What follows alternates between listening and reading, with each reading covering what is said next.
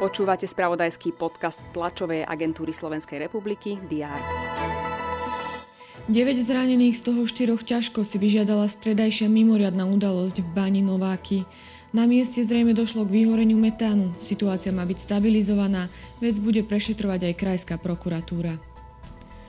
Slovenský plán obnovy sa má zaktualizovať. Prostriedky na pôvodných 5 oblastí sa znížia o vyše pol miliardy eur, pribudne však nová kapitola v hodnote 403 miliónov eur.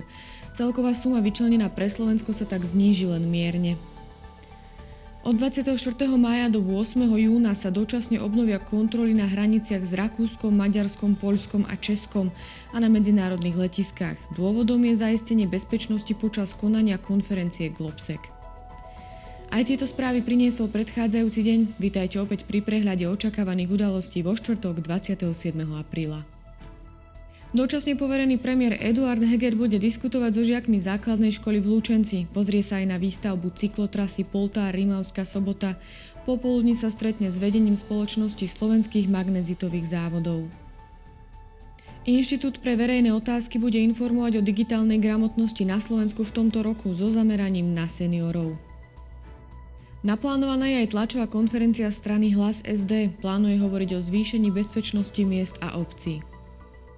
Konať sa má okrúhly stôl Slovenskej advokátskej komory pri príležitosti 33. výročia obnovenia slobodnej advokácie. Zúčastniť sa ho má aj dočasne poverený minister spravodlivosti William Karas. Dočasne poverený minister vnútra Roman Mikulec odovzdá v Košiciach nové policajné autá. Pápež František príjme na súkromnej audiencii ukrajinského premiéra Denisa Šmihala. V blízkosti sídla izraelského parlamentu sa uskutoční demonstrácia prívržencov pravicových strán na podporu reformy súdnictva.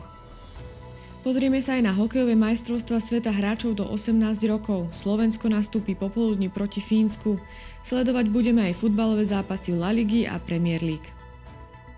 Čaká na slnečný deň, teploty sa budú pohybať od 10 až do 15 stupňov Celzia. To bolo na dnes všetko. Aktuálne informácie prinesieme počas dňa v spravodajstve TSR a na portáli teraz.sk. Prajem pekný deň.